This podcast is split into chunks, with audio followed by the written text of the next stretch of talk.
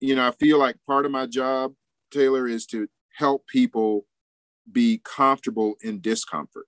So the discomfort is all those unpleasant things that we can talk about in terms of bias or environmental degradation. The comfort part comes in saying, you know what, but there's beauty out there that we that there's beauty enough for us to revel in and recognize. That that is the job. And I try to do it by upholding the sanctity of science while at the same time turning over tables in the temple.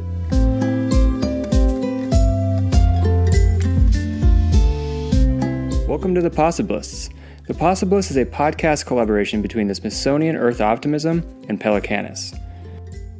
The Smithsonian Conservation Commons Earth Optimism Initiative is changing the conservation narrative from one that focuses on problems and perils to highlighting impactful solutions.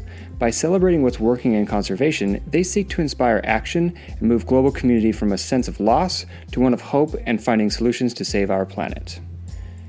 Pelecanus is a conservation based collective in continuous wonder of the healing and encouragement that is possible on this planet and the people making it happen. We are committed to telling these stories and demonstrating optimism through science. Now, in this partnership, we spotlight conservationists working with a possibilistic attitude for solution based efforts to tackle the world's critical environmental struggles. We're attempting to reframe the narrative around conservation to show that conservation successes are possible through changes in attitude and implementation of intentional change.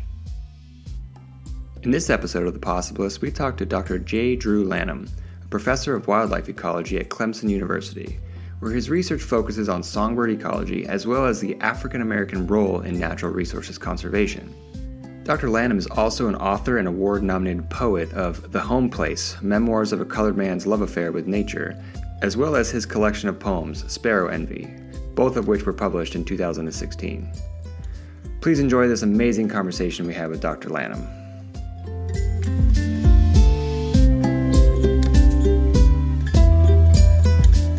All right, well, Dr. Drew Lanham, thank you so much for joining us. Uh, we're so excited to have you. We uh, big fan of your work, and uh, yeah, thank you so much for for joining us.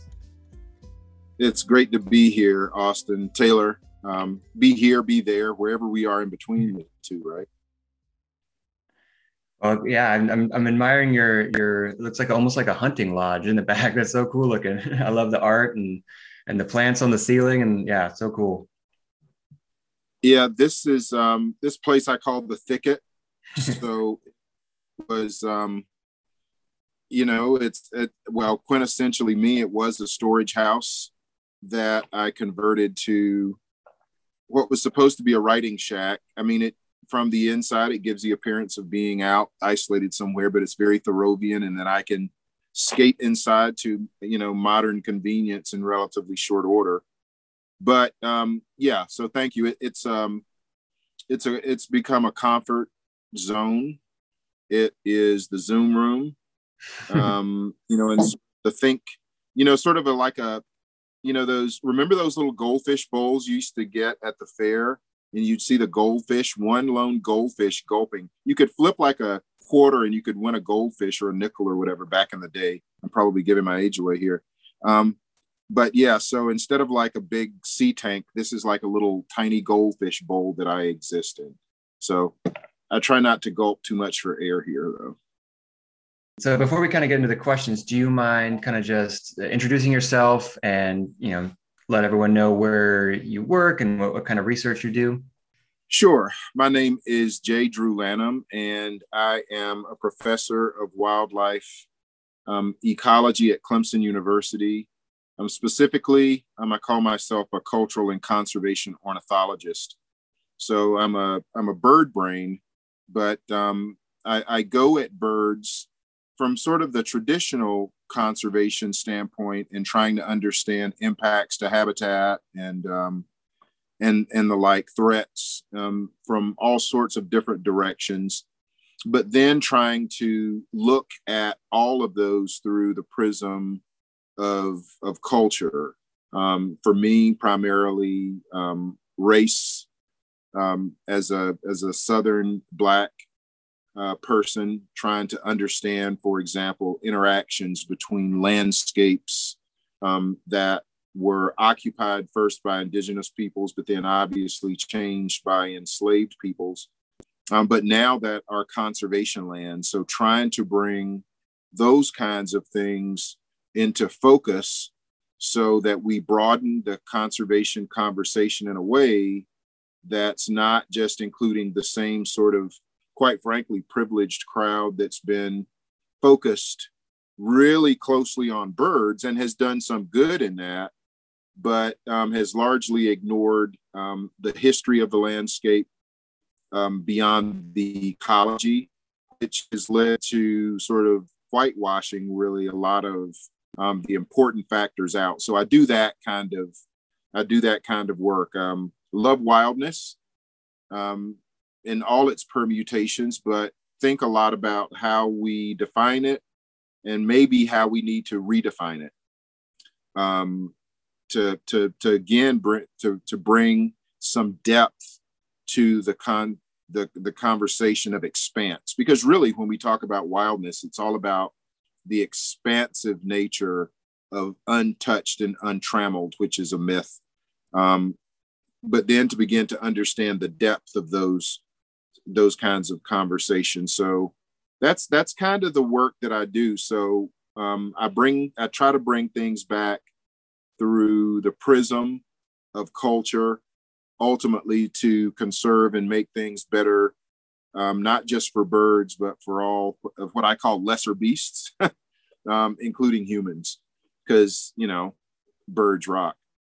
And I, I do appreciate you uh, saying conservation conversations because that's actually one of the, the names of one of our uh, our series just to you know it's a little bit of a tongue twister but it, you know it's basically what it is yeah yeah absolutely i mean you know for a long time um, what i've i've been trying to do is expand the science.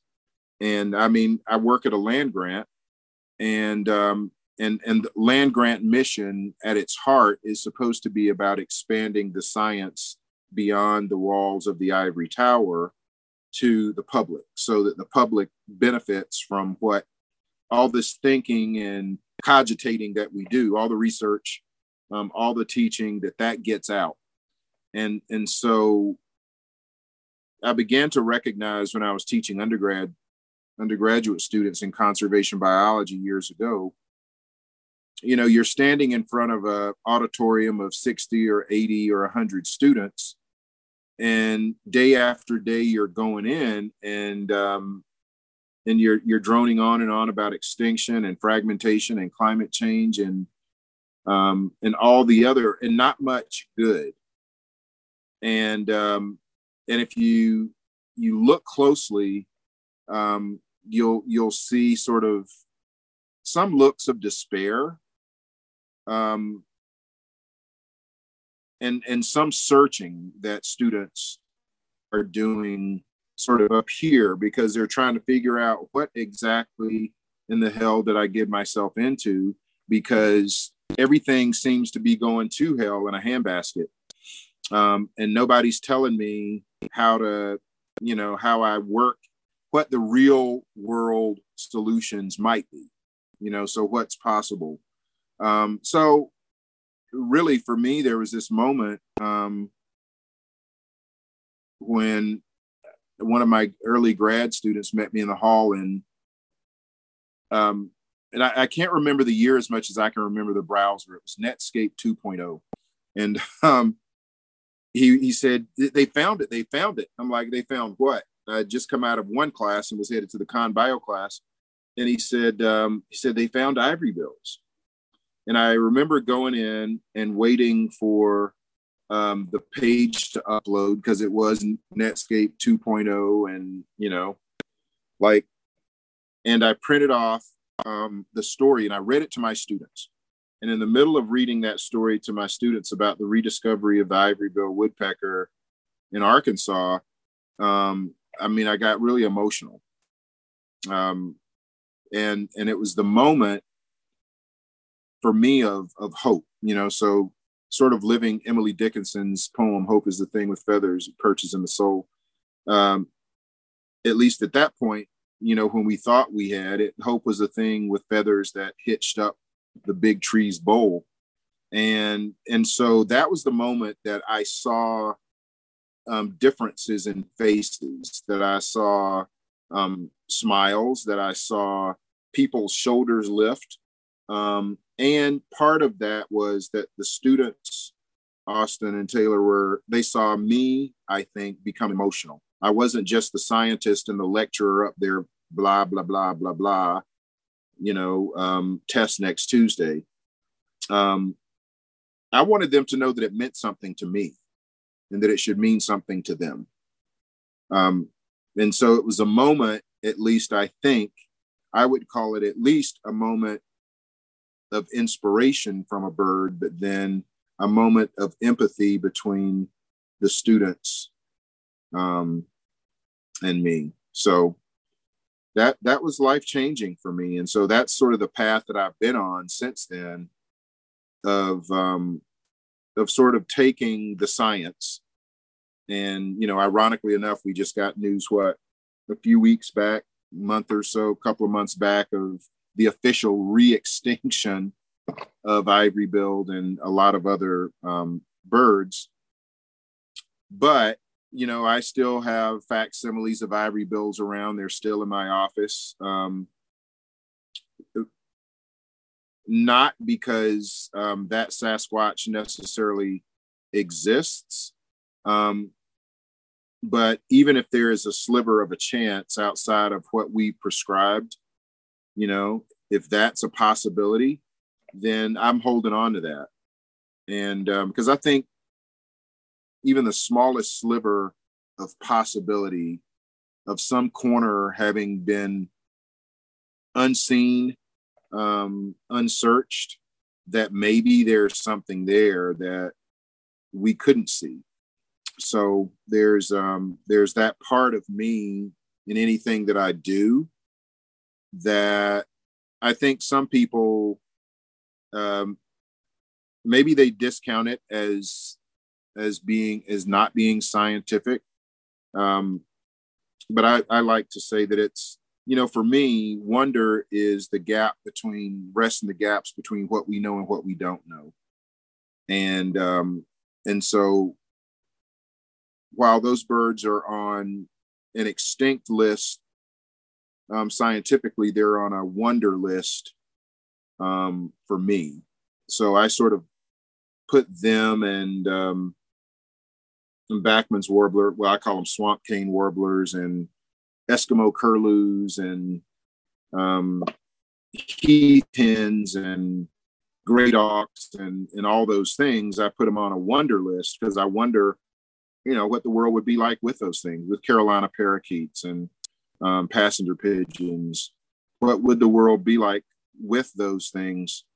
Um, and, and that helps me think about some larger context. So when I walk into a classroom, I'm not just sending people into states of mourning and despair, but helping them see what the work ahead might be and whether they want to do it, you know?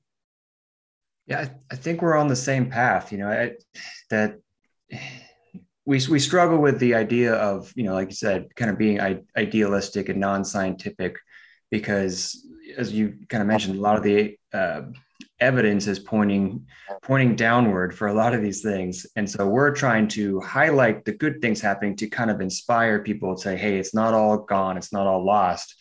If we kind of rally up we can we can reverse some of these trends. And you know i think we're on the we're on the same uh, we're on the same path. It's it can be difficult you know and you know sometimes these weekly you know biweekly stories that we put out uh, they, re- they really help us remind ourselves that hey we we can get stuck in the, the mud too.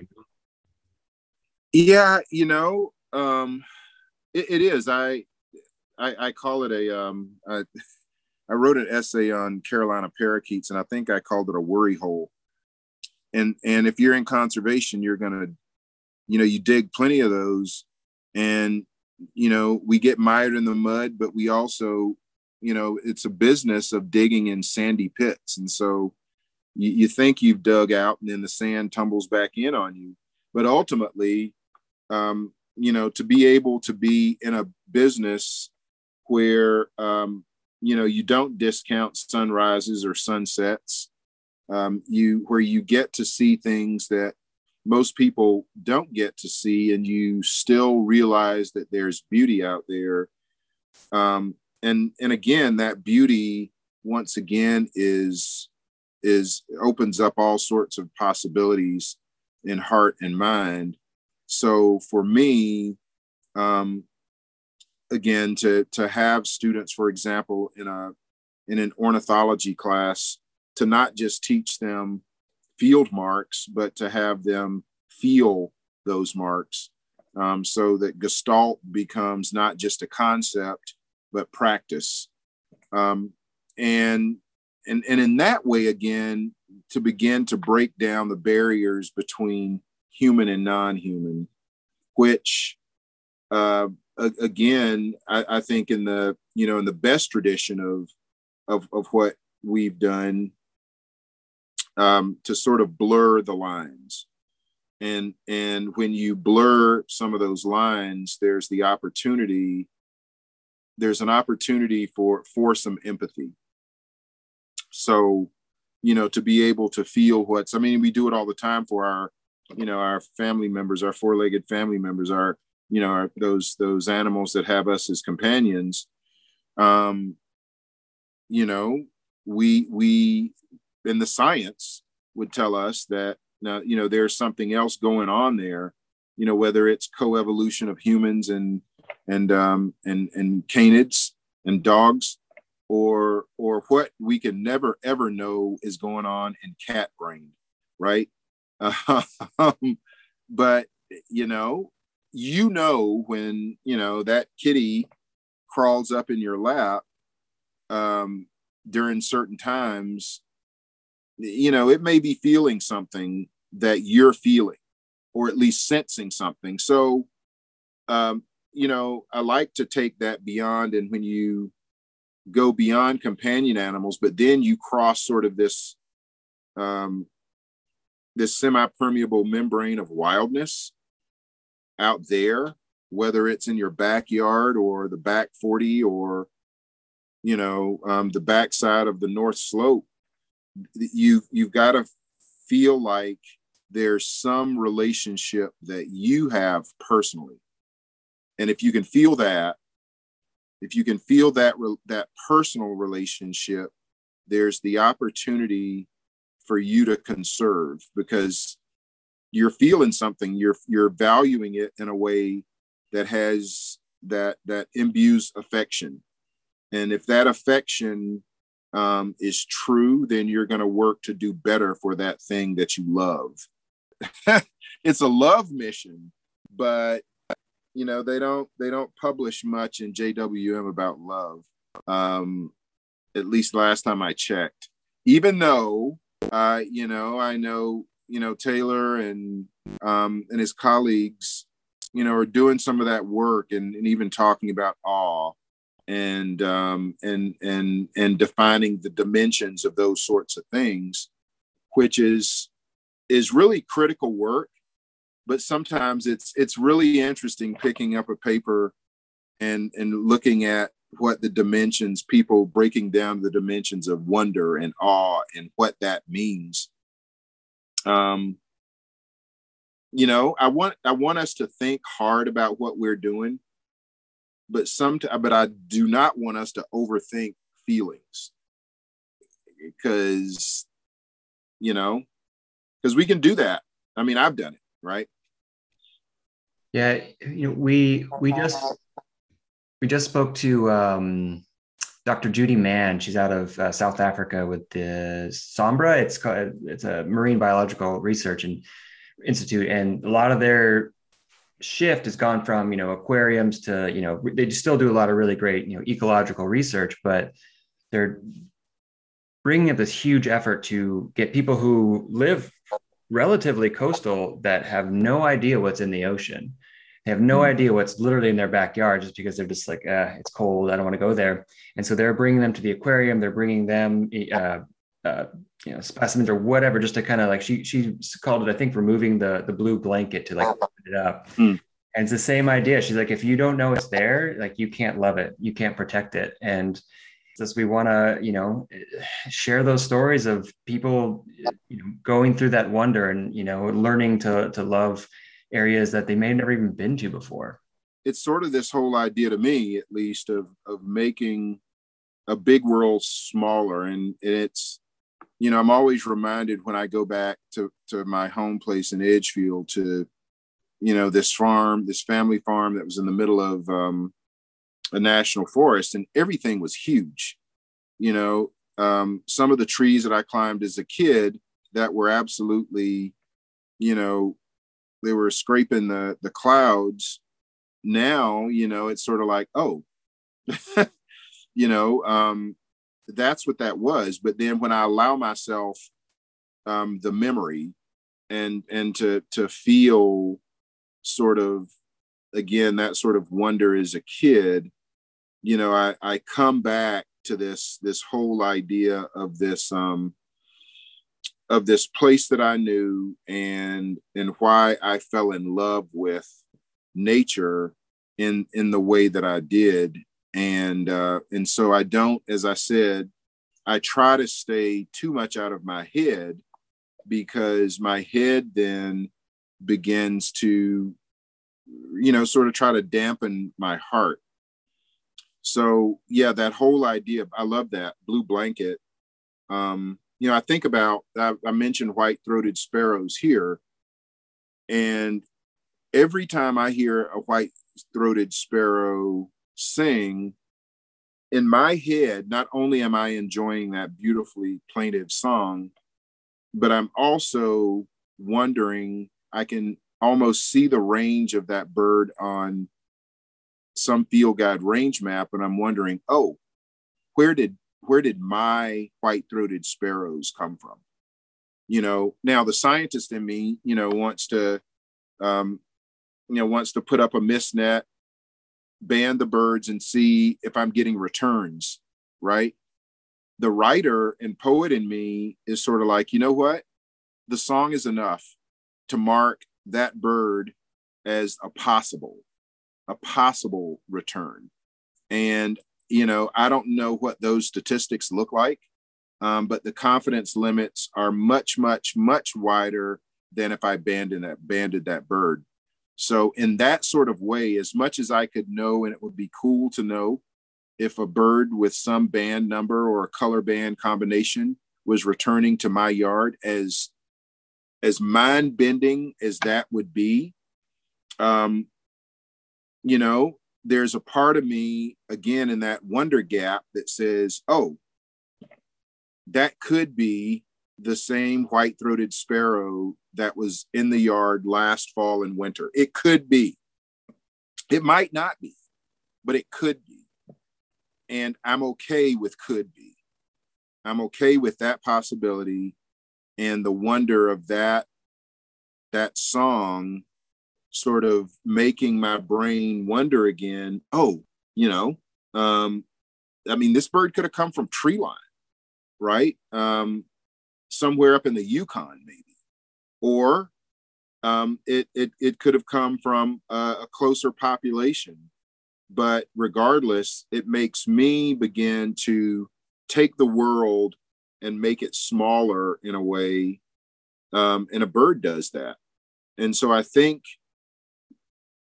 if we if we can make the world smaller so that things are more tangible, you know, because if you tell somebody, oh, you know, if you say, well, climate change is about polar bears not having haulouts and they're never going to see a polar bear, or maybe they think that polar bears live with penguins, you know, and uh, and they can't understand, you know, North Pole from South Pole, or maybe don't care.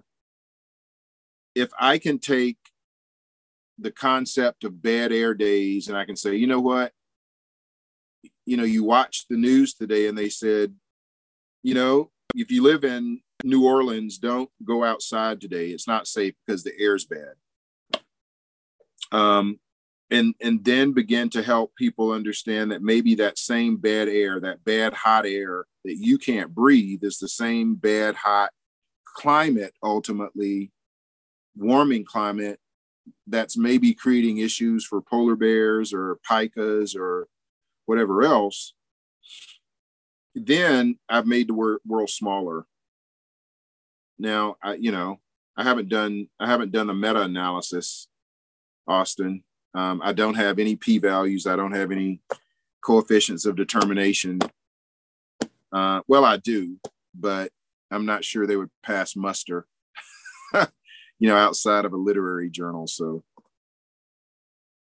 uh, I'd I'd love to get more into the um, I don't know that the world you find yourself in in between like the hardcore you know ecologist and you know writer and uh, cultural thinker I guess for lack of a better term but I think a great way to do that would be let Taylor get into his questions and his ideas and I think we'll yeah we'll we'll get to that.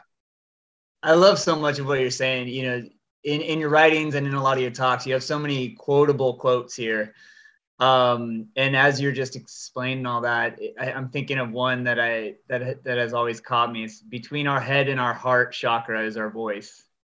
Um, and I've heard you say that a couple times, and I really appreciate that because it's it's that connection of the two. Um, you know, the, the science and the poet inside of you. And I've been in this wonderfully privileged, beautiful position to witness this rise of an eco celebrity a little bit um, because I, I met you in autumn 2016, which is when your autobiography uh, was published, the Home Place Memoirs of a Colored Man's Love Affair with Nature.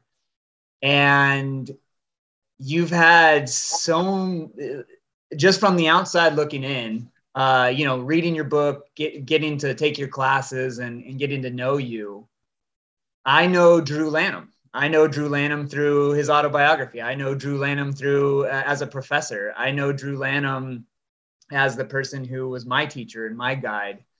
Um, I also know Drew Lanham as the one as the man who wrote the nine rules for the black bird watcher, which is is a statement, is is is putting yourself out there. Um, so, do you mind talking to us a little bit about who Drew Lanham is through his career, some of the work that you did before this rise of your celebrity, and then how this experience of getting to be more well known as a as a writer um, in so many different circles? Well, thank thanks, Taylor. Um, I'm black blushing right now, but I, you know, it's um, you know, I, I think ultimately, you know, when I started off and I mentioned Netscape 2.0, um, I can remember those early years of you know struggling with with with publishing, right? You know, this whole publish and perish, publisher perish paradigm. And you know, as you start going along, and I'm publishing papers on you know bird habitat relationships, impacts of forest disturbance, and natural disturbances on birds um, good many papers on herpetofauna and, and forested ecosystems and how they were being impacted by, you know, creation of road ruts or um, or papers, a couple of papers on butterflies and power line rights of way and bat papers. And the students were doing most of this work, the graduate students who um, wonderfully dedicated to the work. And I sort of got to latch on to so much of what they were doing. Um, but again, one of the things that I always wanted – the students to be able to do at the end of the day was as they became experts, whether through a master's degree or a doctorate, was at the end of the day, you know, you'd have that question of so what? And um, and that can't be a shrug. That can't be a, you know, well, then you maybe you've just wasted your time here. Cause I mean, yeah, it's important you've advanced this data set large. And if we, and I think it's, for me, it's important to look at everything as sort of this huge um, set of metadata. And uh, and, and if we we think about all of these related parts, you know, if we take Leopold's admonition to keep all the parts and intelligently tinker, then we can't separate one study really from another. And I, I've been literally involved in some of those Forest Service studies where they tried to do that from an ecosystems standpoint. And let me tell you, it wasn't pretty. The stats didn't like it. You know, none of the models liked it. But at the end, um, and one of the failures I think of the projects was they never really had anyone to come in and say, "All right, let's sit in a circle um, and and and think about what we did here. And what were some of the values of of doing this? Aside from these results that we really had to twist the arm of the statisticians to say that anything statistically significant came out of it what came out of it from this sort of whole idea of how we are going to move forward? What did we learn? Um, and and so that again is sort of a change point in my career um, to i remember this paper of um, a student um, dr brand cromer. He teaches at augusta university now. Um, brand had done this amazing study um, down at savannah river site and what we were seeing was that the road ruts that were being created in timbering and creating these forest gaps that we were also studying for everything birds herpetofauna small mammals um, that that these road ruts were essentially creating these fishless refuges. And it's the only place that i'd ever been where you can stand you know 10 12 feet from someone and the and the frog chorus would be so loud that you could not hear them. And and and so but here here were communities of herpetofauna um, that were benefiting from this forest disturbance. Well that at the time i mean that wasn't the thing to say right and i remember us getting back the reviews on that paper and um, from from ConBio, as a matter of fact. And and this was back in the day you were still getting you know a big manila envelope. And um, you could kind of tell what was going on based upon how heavy the envelope was. And um, and and this felt like a good one.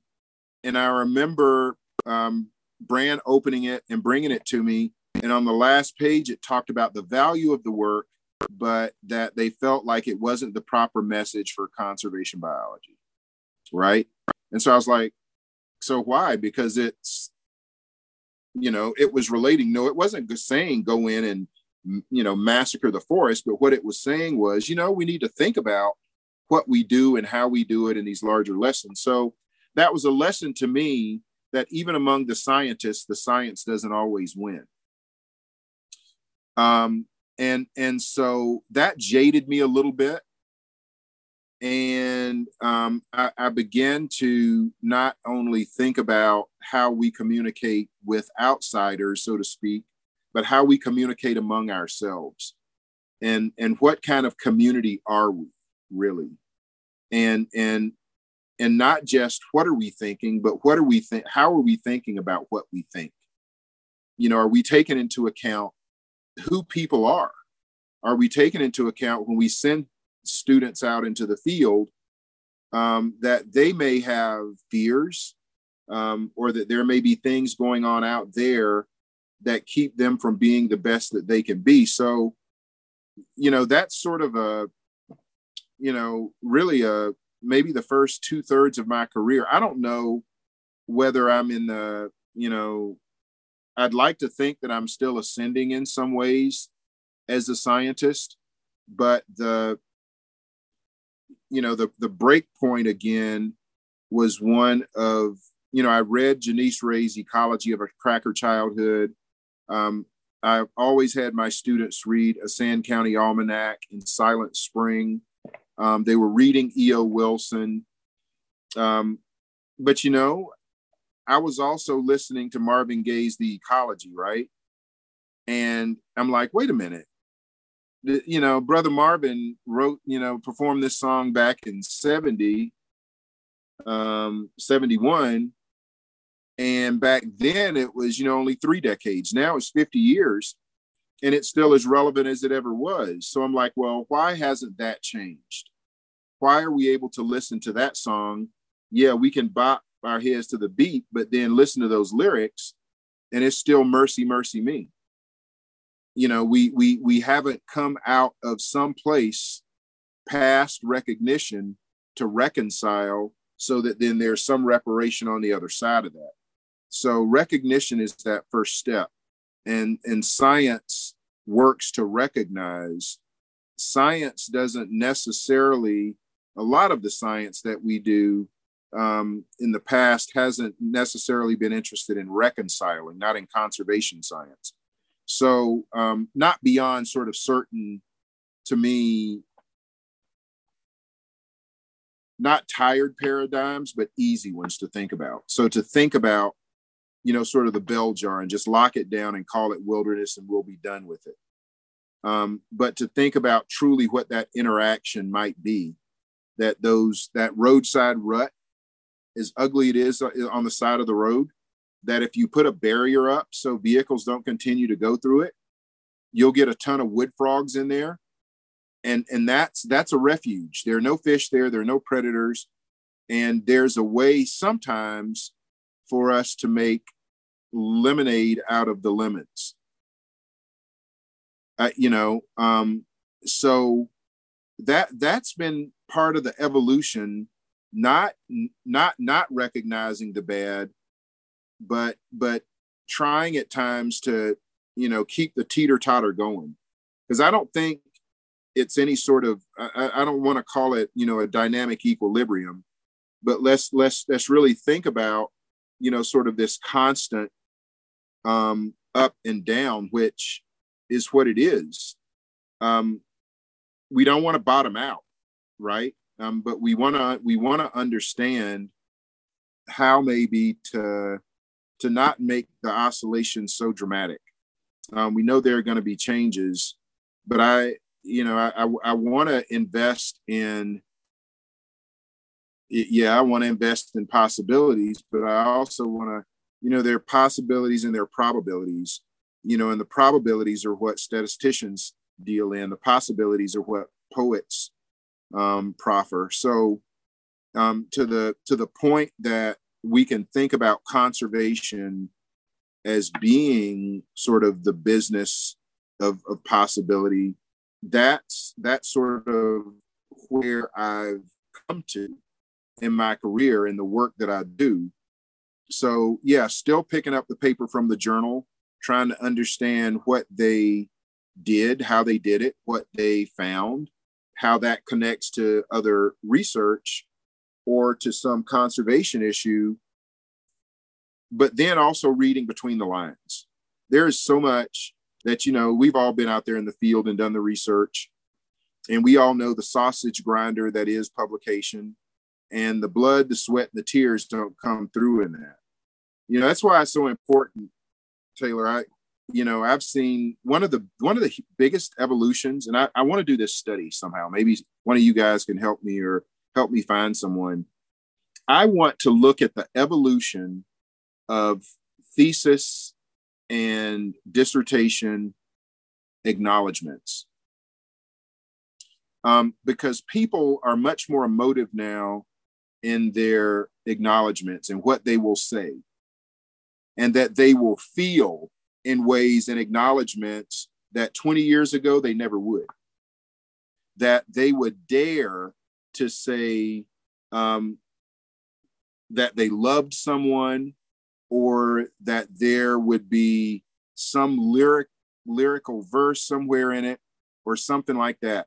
I mean, hell, I you know I want to start seeing epigraphs on dissertation chapters is what I want to see. But but at the end of the day, that all this work that you've done to become an expert has meant something to you and that you feel something. So you know you mentioned the you know the voice being between head and heart. You know that tradition i mean that's a long tradition but i you know i just i just wrote this letter. I called it a letter to hank but it's a letter to Henry David Thoreau. Um, and part of part of our failure as conservation environmentalists, nature nurturers, let's call us that. Part of our failure is that we don't use this enough. You know, this we get into it most of us because we feel it here and we have questions here. But then ultimately, you know, if we don't talk about it, it just sort of bounces back and forth between these echo chambers. And and the thing that Thoreau did that was so beautiful, I believe, as as Walden was being published, um, you know, maybe printed, I can't remember. Uh, Thoreau wasn't talking about Walden. Thoreau was talking about the Fugitive Slave Act. he was he was incensed, um, and so here he was blending culture and conservation in a way. And and so many people don't know that you, when you say civil disobedience, they're like, who, what, who wrote that? You're like this dude over here. Um, who everybody wants to criticize as staying around the corner from his, you know, his parents' house. But you know what? Um, dude was living, Thoreau was living in a way that advanced not just how we think about nature and sort of self in that kind of transcendentalist, um, you know, way, but that he was helping people find liberty, humanity. And one didn't get in the way of the other. And so, you know, when I look at that, when I read civil disobedience, when I understand who, and not that Thoreau was perfect, I'm not saying that, um, but to understand that he was willing to stand up in front of people and speak to let this come through in between head and heart and to speak as forcefully for humanity as he did for nature that's that's heroic to me. You know um and and so that's a tradition that i don't think in some ways it's it's sort of been people have seen it as well that's the soft side of i mean it's not even science even though thoreau is a wonderful naturalist um, so much of that social side uh, that that that humanist was was sort of has been washed out of who Thoreau was. So, you know, anytime I'm teaching a class now and we're talking about, you know, and you always get the eye roll when you say when you even mention Henry David Thoreau, because students are like, "Oh God, I gotta I gotta read that again. I gotta get through that." and then you say, no, I want you to read this. Or you redact Thoreau's name, you know, and you say, read this. What do you think about it? And, you know, and they get through it. They're like, who is this? He was pissed off. And well, that's Thoreau. You know, that dude y'all discounted because you said he spent too much time talking about that pond. Um, and that he wasn't real anyway because he wasn't out in the wilderness, blah, blah, blah. it, so how real how real are we you know so um you know as a white egret symbolizes conservation for some you know do black lives matter so you, you got to have some sort of idea of to me uh, for me career wise taylor to make again make the world smaller so that we can touch one another so that we can touch wildness um, because I think as far away as wildness has to be, that ultimately it has to be tangible in some way. Um, that you got to reach out, you know, with some heartstring or, you know, imaginary string to to to rope it and to feel like, yeah, okay, you know. Um, so yeah, man, I'm I'm sort of all over the place. I know, but uh, that's that's sort of the sort of the evolution so far.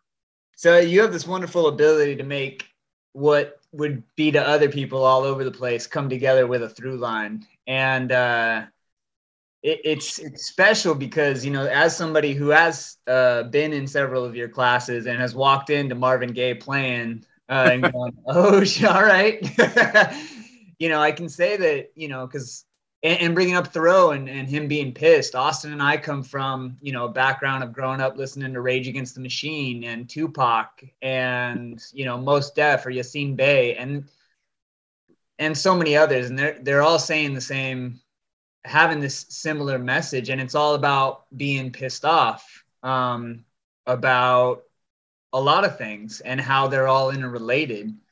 So I guess that's a good way to like kind of maybe transition into some of the stuff that you're doing now um, some of your work.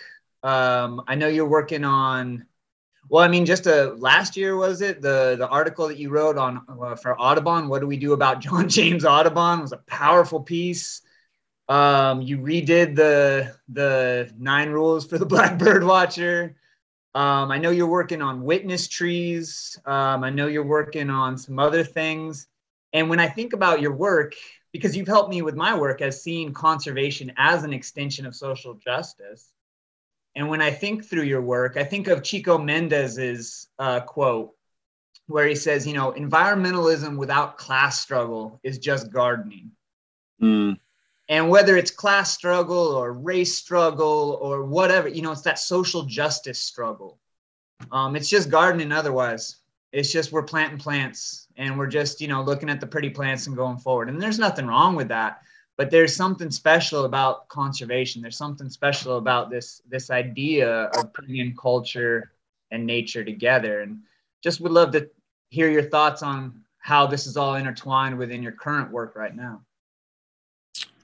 Yeah, man. I, you know, Taylor, that was one of the things that first I remember, you know, back when we met, and I understood from, you know, sort of your playlist, right? You know, that I was dealing with a different cat um, in, a, in, a, in a great way. So, I, you know, the current work really to, um, I mean, almost all of it is in first person because that's the data I mine best. Uh, but ultimately, to be able to take first person, hopefully, and have it become multiple people so that people say, oh, you know, oh, I didn't I didn't know that that John James Audubon was an enslaver or a phrenologist and was digging into, you know, burial mounds and into indigenous graves. I didn't know he was that person. Or to have other people, um, you know, those those people who would say, "Oh, now you know, I'm going to think about him differently. I'm going to think about that work differently." But by the same token, you know, you get the letters or people who say, "Oh, what does it matter? Have you seen that? Have you have you seen, you know, the red-tailed hawk print? Um, that's beautiful. Yeah, he wasn't perfect, but." And I'm like, okay, so that's that's not just illumination for the reader but it's for me it's an illumination to understand how far we have to go so you know that work to bridge um, history and science and culture, which to me are inextricably linked. Or you don't have to dig very far to understand just sort of the roots of um, of bias in science um, to to dictate to um, people why they have the right or some divine decree to subjugate others. You know, that's manifest destiny, right? so to to to bring those together so that people at least pause at the page turn and are like huh hmm okay um, and that maybe they see a little more than the colors on the page that they begin to read between the lines.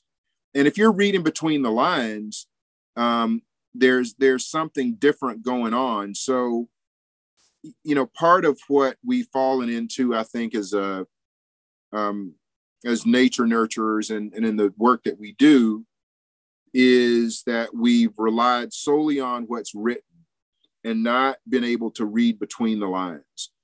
And so you know we read the lines that say that there's unpotable water in flint and we read that. But we don't read between the lines that tell us where the potable water is and and why it's there but not there. And then all you got to do though because that data is there all you got to do is read i mean well people in ann arbor got plenty of water to drink that's clean that's fresh. People in flint don't. What's what are the differences right between those communities? What are the differences? And then you begin to to dig. And that's an environmental thing. That's i mean you know i can certainly link that to birds but in as environmentalists especially as conservationists you know and if we've sort of tasked ourselves with dealing with nature outside of human context which is you know which is felonious i mean it, it's yeah it's felonious. Um and it's it's fallacy. I mean because what we set ourselves up to do is separate. And we set ourselves up to separate from nature. And when we set ourselves up to separate we set ourselves up to subjugate. And if that is the case then you know you're on this dangerous trail of saying you know what? Um, not only is and this i'm going to get um, this is this is the eco heretic in me maybe. Not only are we saying america is only good for american plants and animals but it's only good for the people that we call americans from some standpoint. So you know those are are discussions and questions that we need to be investigating that we need to be sitting down and we need to have.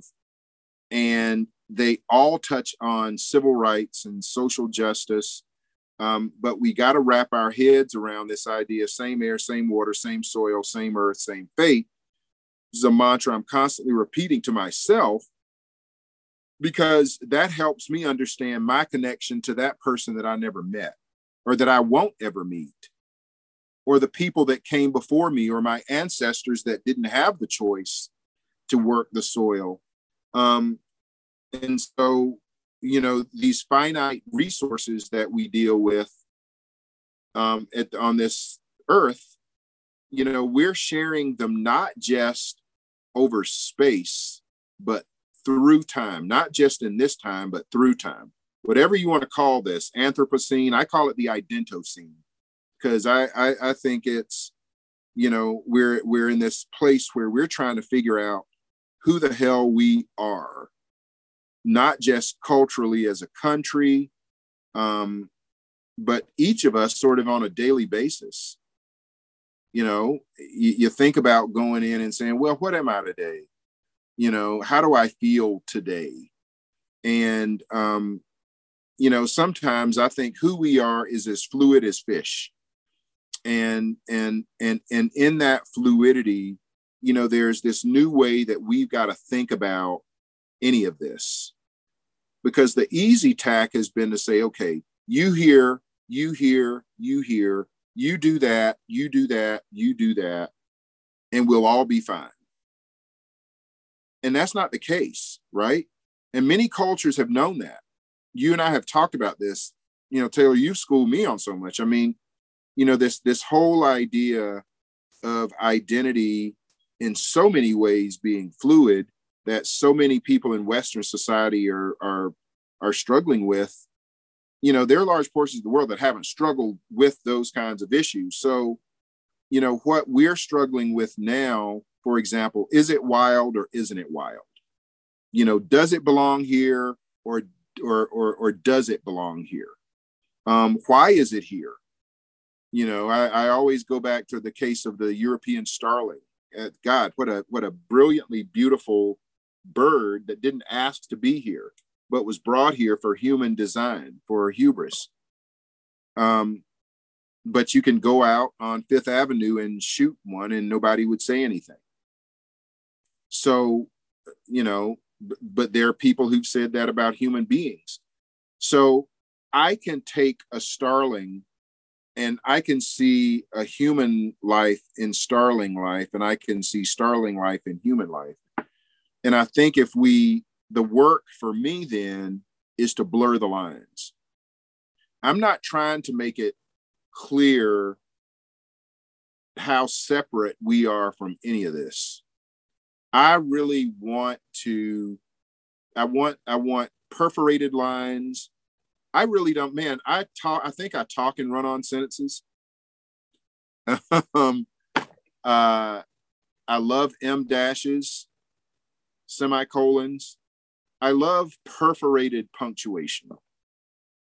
Um, you know, and and so for us to get to a point of being better, we really have to think, yeah, there's this internalization of it all but then that internalization ultimately has to explode into some sort of cosmic shards of light that touches every other thing. And that and, and that can happen on a daily basis you know at some moment where you're like ah you know I, I get it. I don't know what i get but i get it. It's there. And you got to be comfortable in that place in that space. Um, and so you know i feel like part of my job taylor is to help people be comfortable in discomfort. So the discomfort is all those unpleasant things that we can talk about in terms of bias or environmental degradation. The comfort part comes in saying, you know what, but there's beauty out there that we, that there's beauty enough for us to revel in and recognize, to recognize and revel in, in this thing, this beautiful, simple thing that we see that may be dirt cheap, that may be common, but it always amazes me how many people can just sort of let red birds, let a cardinal pass by and say, oh, it's just another cardinal. Really? I mean, it, it's do you, do you see that? Do you did you see that? Um, so that that is the job, I think, and I try to do it by upholding the sanctity of science while at the same time turning over tables in the temple. You know, you need to um, somebody needs to go in there from time to time and flip them and say, "What the hell are y'all doing?" why are you in here, you know, um, counting your shekels when you could be out there helping people have clean water to drink? What what are we doing? And um, so you know that's sort of the the place. you just you know you do what you can um, until you can't. It sounds very zen. It's it's almost like there's no analysis right uh, needed, no analysis necessary. It's just you do it because you're doing it, and you keep doing it because you keep doing it, and it's Gary Snyder's dirt work. You know, you go forward because you're there, whether it be a cosmic in- interpretation or invocation. You're you're you're there right now, and you're the one doing the work because you're the one doing the work. Yeah, man. Uh, yeah, dirt work. I mean, yeah, Snyder. I'm not gonna argue with that, right? um, I, you know, that that's part of when I when I said that, you know, I don't want thinking to get in the way of feelings.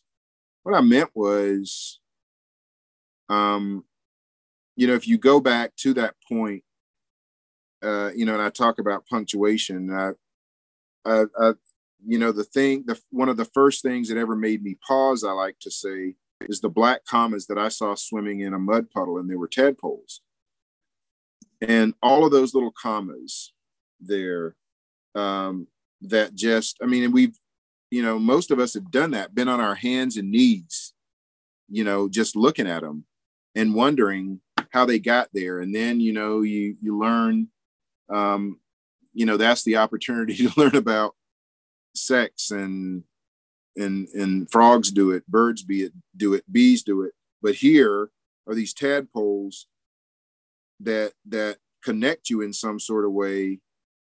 And sometimes it's necessary, I think, in the heat of all the thinking that we do, all the data that we can put in complex models, um, all of the publications that we can garner, that at some point in time that it was probably some comma. Maybe it was tadpoles for some, may have been scarlet tanagers for others. Um, that puts you in a place to pause.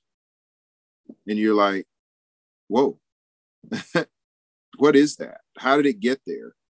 And then the scientist begins to take over because the next day you come and you look and maybe you count and you're like, oh, they're more or they're less. And if they're less, maybe then the conservation scientist begins to kick in. You're like, why are there less? What's going on here? And you start seeing that there hasn't been rain in like a couple of weeks and the pond starts drying up. And so lots of us did what? You know, you'd see by that time that some of these tadpoles were developing little legs. And you're like, oh, okay. And you've read and you've done some research and you're like, these are going to become frogs. Maybe I can save a few if I take them in, I put them in my aquarium, I can watch them develop but then I can let them go afterwards. And maybe you do. And then maybe the next year you notice that the puddle gets filled at the same time and that there are more commas there to make you pause, or maybe it doesn't get filled. And then you begin to develop this data set and you're mining, but all the while, there's the child inside you that's stopping you at the puddle. And I think that we overthink sometimes and we lose sight of what made us stop in the first place and and that you know I, I'm, I'm i'm terrible with quotes. What did rachel carson say? Sometimes it's better to feel than to think. Um, i'm paraphrasing but i you know I, I look at silent spring and i read that um, and you understand that what rachel carson was going through in her life in so many ways and and how people were coming at her but that she heroically did what she did she couldn't stop right and whatever was here for rachel which was a lot whatever was here was a lot ultimately came out of here and um and so the conversations that you guys are that you and austin are generating um you know it's a beautiful thing because you know, it, it's an opportunity off of the page and between the lines for us to say what we think and feel and what's going on.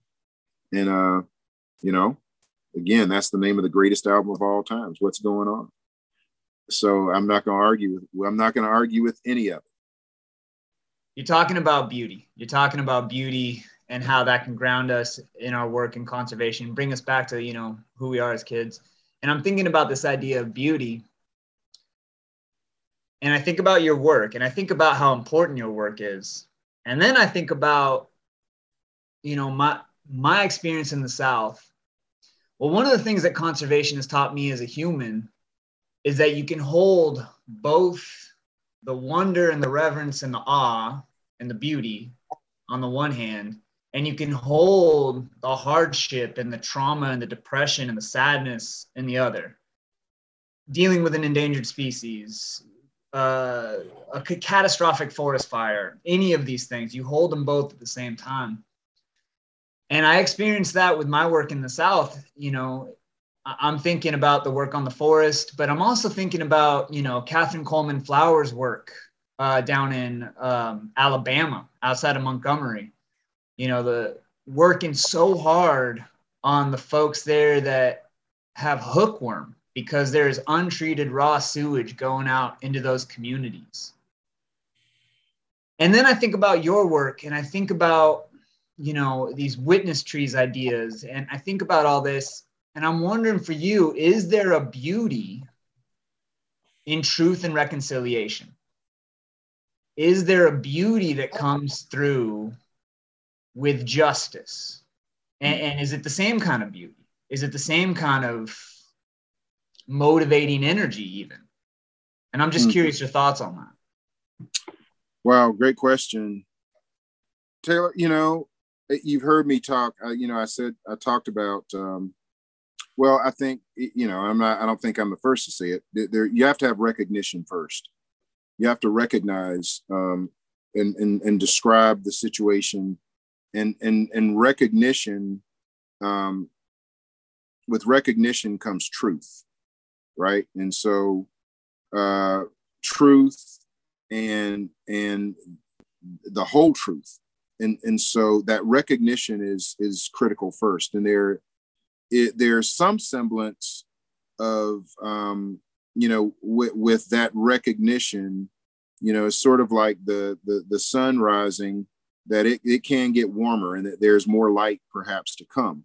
But more light does not come until that sun breaks um, you know that that that horizon. So that recognition is first. Then you know that truth that you begin to get which is a a a, a kind of dawn breaking which is beautiful from then recognizing you can begin to say oh you know there are clouds or it's a clear sky or um, I'm going to be in a forest and a, and and or in a holler, and the sun's not going to get to me until it reaches a certain point on the horizon. From recognition, you then become you you can you can reconcile where you are. You can reconcile what the temperature is going to be like, whether it's going to be hot, whether you're going to need to move to shade, whether so recognition precedes reconciliation and reconciliation begins to help us understand how we can enjoy the beauty of the day or whether it's going to be oppressive in it. And if it's going to be oppressive, we know we got to move to shade. We know we have to have some sort of relief in that reconciliation. But there can still be beauty there, right? And then you work if there's been damage to repair, reparation and and and that reparation some people would say well there is where all the beauty comes in well um there there can be a great deal of beauty at that apex. Um but we understand that that that you know there's an orbit that's taking place right? And that that soon we're we're going to be in shadow and dark again. And that cycle has to come back around. So one of the things that you know when we think about beauty is to is to try to understand um, sort of the where we can find it where we can grasp bits of it because the entirety of it is is is is hard to hold um, it's hard to to get a hold of so you know if if if you've got to run to the perfect spot every time to see the sunrise then you're missing the in between. You're missing that that light just breaking. Um, and so I think it's important wherever we are to try to find. And for some people in such in those situations, that's that's all that gets you from day to day or hour to hour is some recognition of something beautiful. You know, it may not be what you see, it may be what you hear that allows you to you know to rock to some beat that gets you from point A to point B.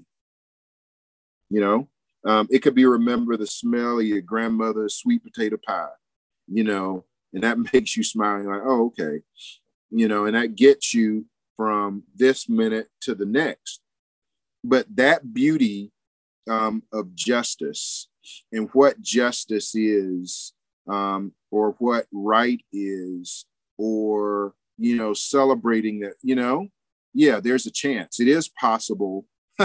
we learn it is possible for um, a jury that that doesn't look like me to maybe do the right thing.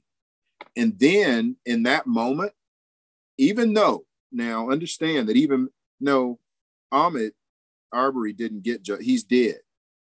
Um, you know there there there's this sort of systemic justice that you hope catches fire but in that moment right in that moment i said you know what that is that that's hopeful. That's a possibility. That is something there that says you know what? Um these were people that did the right thing that delivered justice um, that that that long arc that you know MLK talked about that they shortened it. Not only did they shorten it, they straightened it out. And so in that instance, that's beauty. You know, and and even as all around us there are all these other injustices that are taking place and that will take place if you don't allow yourself to see the the sun crack the horizon and recognize that beauty and if and if and if all you can wait for is for the full born glory of the sun then you may be disappointed when the clouds come and it's muted so again there is this beauty that is in truth that is in justice um, that is in in that I think we have to grasp along the way, because my you know, as my grandmother used to say, you know, the world didn't give it, the world didn't take it away. So in those instances where you can grab the joy, where you know you can hear a white-throated sparrow song or you know you take a moment you don't recognize it at first but then you're like wait a minute that bird that's flying like that what is that and you're like in a minute, you're like, oh, it's a pigeon. But then you're like, that's a pigeon. Wow. you know, and look how look how strong of a flyer it is. That flock of birds that you see out there that are dancing across the sky in arabesque and um and you're like, oh my God, this just I don't believe it. Your jaws dropped, and there you are in awe and wonder. And you get closer, and they're starlings, right? Do, does that discount the beauty? Hopefully not. For some, it does. But, uh, you know, I say that, I use that example to say that, you know, that's a matter of perspective. And so, you know, as we zoom in and out on things, on justice, on truth, and and those things, we have to understand um, that yeah, different people are going to see beauty at different perspectives with their glasses zoomed in or zoomed out.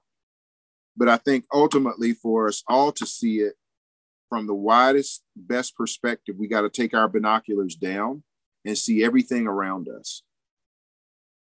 And and and then you know you see in the periphery or straight ahead things that are beautiful or not so pretty, but you realize it's all the same part of the same picture. It's all part of the same scape. And and then you can begin to say, okay, so how do I make things better? You know, I realize everything's not going to be perfect. Um, but how can I make things better in the periphery? How do I make things better that are straight ahead of me that I've been ignoring, that I've been stepping over, running through, looking past? How do I make all that better? And you know, I just go back to that whole thing. If you can see a bit of beauty in something, then um, there's the possibility of seeing more of it in the next thing and or next person. So that's a hard exercise. You know, that's a that's a hard exercise. Um, but quite honestly, these days, um, is somebody speaking a kind word who you do not know and you have no idea what their affiliation is, what their religion is, who they voted, none of that. That, but they maybe they spoke a kind word to you. That's beautiful. That's beautiful, and eh, you know that recognition maybe is a little more obvious to me after you know we've spent all this time underground, you know, in these in these bunkers of of home and in quarantine. Eh, that's you know that's the the comma in the puddle to slow you down. So you know most of us aren't taking pictures of mud puddles but when you understand what they do for us sort of in that way of having us slow down for it um perspective changes perspective changes so yeah I, I think it's I think that's a critical thing. And I, you know, I'll say this. I think Americans especially, I think we're, you know, we're dour. It seems like, you know, on our way to to talk about how bad everything is. And and and yeah, shit is can get bad. It can be, yeah, it's out there.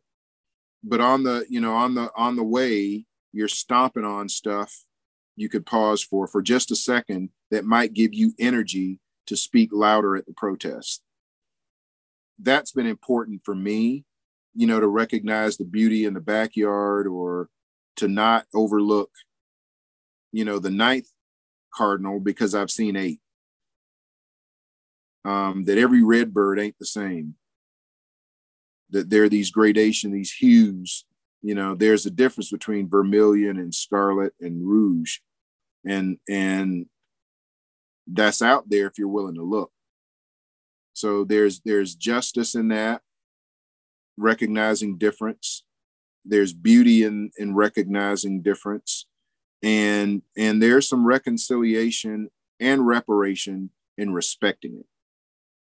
And I think so much of that can be, you know, what we do in nature and to nature, that we can come out of the other side of it with our binoculars down and say, okay, yeah, I, I, this all this was out there. I just didn't see it. I just was focused in too tight you know and we can see a broader field of view that way. So um, taylor i go back and forth. Like i tell people i go from zen to atheist every day and back again. Um, atheist to zen back again. But then you know it has to seeing beauty sometimes happens best with your eyes closed and and to feel something to hear it to smell it um you know it's like any sensory deprivation others heighten so you know play that game and find if you try to find something in a day that stops you for just a minute something somebody says um some smell, uh, something you see, then you've given yourself a bit of justice. You know, you remind me of William Blake. If the doors of perception were cleansed, everything would appear to man as it is, infinite. You know, mm-hmm. and when you're looking at a pigeon and finding one wonder in the pigeon, you go, oh man, I've seen a million pigeons, but I get to see this pigeon right now. You know, that's a a fractal experience of satori right there you know it's the it's enlightenment and recognizing that enlightenment isn't a goal it's an experience that we're all having that we can wake up to. And uh, an experience of justice an experience of of Ahmaud Arbery and Breonna Taylor and Catherine Coleman Flowers experience and and the pigeon and the blackbird and the and and just keep going. They're all infinite expressions of that of that beauty amen. Uh, yeah. That that that those fractals um those shards of light you know that are just reaching us from stars that don't exist anymore at least in our perceptions. Uh, you know, that that to me is sort of a, it, you know, that's part of the letting go of the roller coaster and putting your hands up and enjoying the ride because, you know, we're only figments of our own imaginations anyway. So I'm I'm trying to, in some way, while we're here, you know, meeting you now meeting Austin and understanding the mission that y'all are on, you know, it feels, um, you know, it feels like you can walk, you know, sort of arm in arm. And if you imagine people walking across that Edmund Pettus Bridge, right, um, into the face, knowing face of danger um, and what lies ahead, but knowing that this is the way ahead you know there's beauty in that um, and even in that brutality there there was a there was a momentary beauty that you said oh okay this is how it's got to be and this is how we go forward in some different way so figuratively literally however we got to join arms to do this thing you know i hope i'm about that that's what i want to be about anyway Dr. Lanham, thank you again so much. That was a beautiful conversation. Um, if you don't mind, can you share where uh, our our listeners, viewers can, you know, consume more of your work, find you on Instagram or whatever? You know, where where can people find you?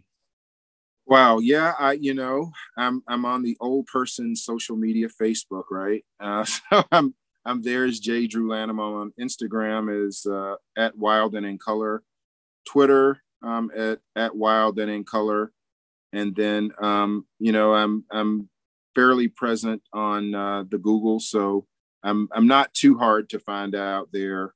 Um, my poetry is out there, but I've just I wanted to thank you, Austin and Taylor, for really giving me the platform, giving me the um, the time to to speak to these issues of the heart. So thank you, and please um, keep doing the wonderful work that you're doing.